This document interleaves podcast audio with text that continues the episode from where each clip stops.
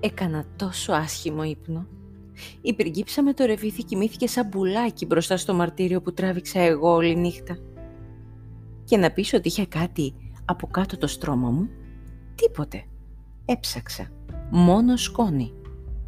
Σαν να μην ήταν αρκετό που όλο το βράδυ με κυνηγούσαν ή μάσκες, λοιμοξιολόγοι, λογαριασμοί και άλλοι πολλοί, ξύπνησα και πονούσε ολόκληρο το αφράτο κορμάκι μου. Δεν είχα κουράγιο να σηκωθώ από το κρεβάτι. Σηκώθηκα όμως. Έπρεπε. Άνοιξα τα μπατζούρια και αντίκρισα συννεφιά, υγρασία, ψηλόβροχο. Χάθηκε και η τελευταία ελπίδα για θετική σκέψη. Το προσπάθησα. Αλήθεια σας το λέω. Δεν τα κατάφερα όμως.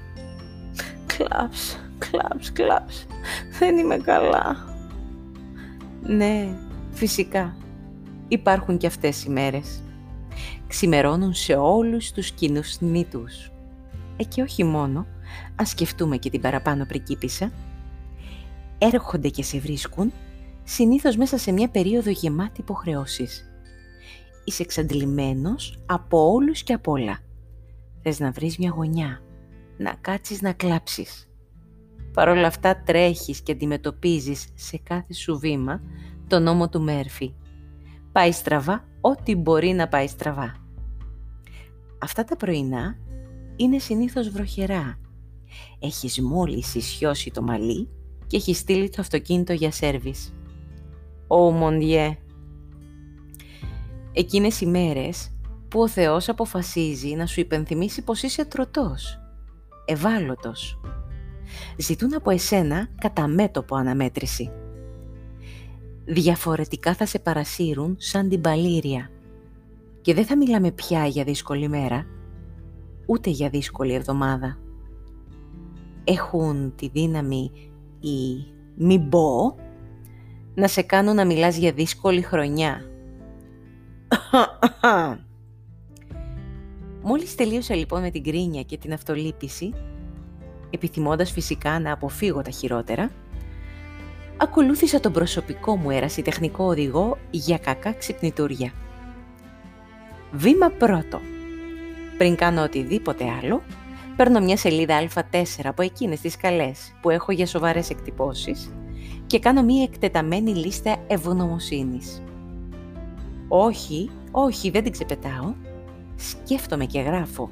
Σκάβω το μυαλό μου μέχρι να ξετρυπώσω δέκα ευλογίες της προηγούμενης ημέρας μου. Δεν είναι τόσο απλό όσο ακούγεται, αλλά είναι τρομερά αναζωογονητικό. Σαν ζεστό ντουζ, έπειτα από μια κουραστική ημέρα. Ούψ, να μία ακόμη ευλογία για τη λίστα ευγνωμοσύνης μου. Βήμα δεύτερο. Προσαρμόζομαι στις συνθήκες και βάζω προτεραιότητες. Δεν ισιώνω το μαλλί, κάνω τις τρίχες κατσαρές και προγραμματίζω να έρθει να με πάρει ταξί. Θα βγω λίγο από τον προϋπολογισμό μου, αλλά δεν βαριέσαι. Θα πάρω τάπερ και καφέ από το σπίτι σήμερα. Βήμα τρίτο. Βάφομαι και ντύνομαι σαν να πηγαίνω σε γιορτή. Συγγνώμη, αλλά η γυναικεία μου φιλαρέσκεια αδυνατή να περιμένει να γιορτάσω λίγες φορές το χρόνο. Όποτε με βλέπει με κλάμερ και oversize look, μου καταγγέλει με βροβεντερή φωνή πως είμαι απαράδεκτη. Το επιχείρημά της αποστομωτικό, οπότε υποχωρώ. Κάθε Ανατολή είναι γιορτή. Η φύση ντύνεται με τόση ομορφιά κάθε μέρα. Εσύ, γιατί όχι; Βήμα τέταρτο. Χαμογελάω στον καθρέφτη μου και με κοιτάω κατάματα. Έλα, πες μου τι σου φταίει; Δεν είναι ούτε ο κακός ύπνος, ούτε η βροχή. Κάπου κάτι χάνω.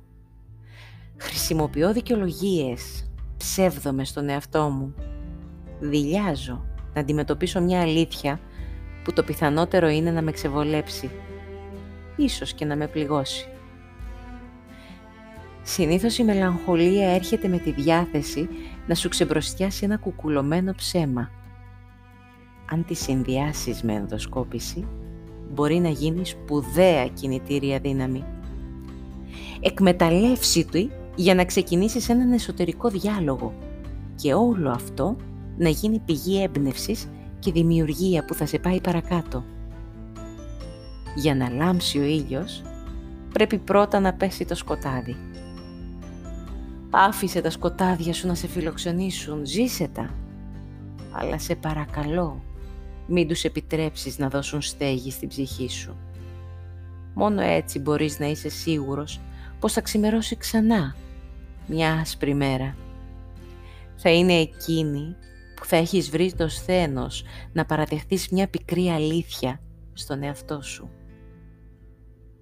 Κοίταξε τον καθρέφτη σου, φύγε από τη συνολική εικόνα, κοίτα βαθιά μέσα στα μάτια σου και θα τη δεις.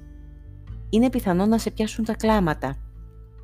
Είναι ακόμα πιθανότερο να την ωρεοποιήσεις. Λογικό, ανθρώπινο. Θέλεις να είσαι τέλειος. Θέλεις να είσαι καλύτερος από τους άλλους. Σου έχω νέα. Δεν είσαι. Και αυτό είναι πραγματικά υπέροχο.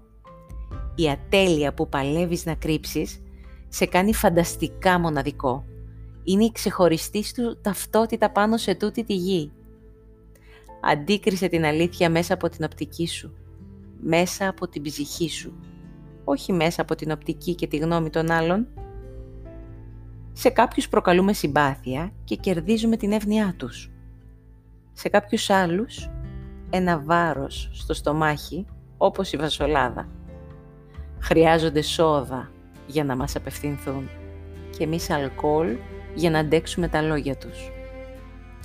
Είσαι ο μόνος που γνωρίζει πραγματικά τι σου συμβαίνει. Τολμάς να το πεις στον εαυτό σου. Είσαι έτοιμος να αποδεχθείς την ανθρώπινη σου διάσταση. Βήμα πέμπτο. Λέω στον εαυτό μου όλη την αλήθεια. Και ναι, τώρα νιώθω καλά.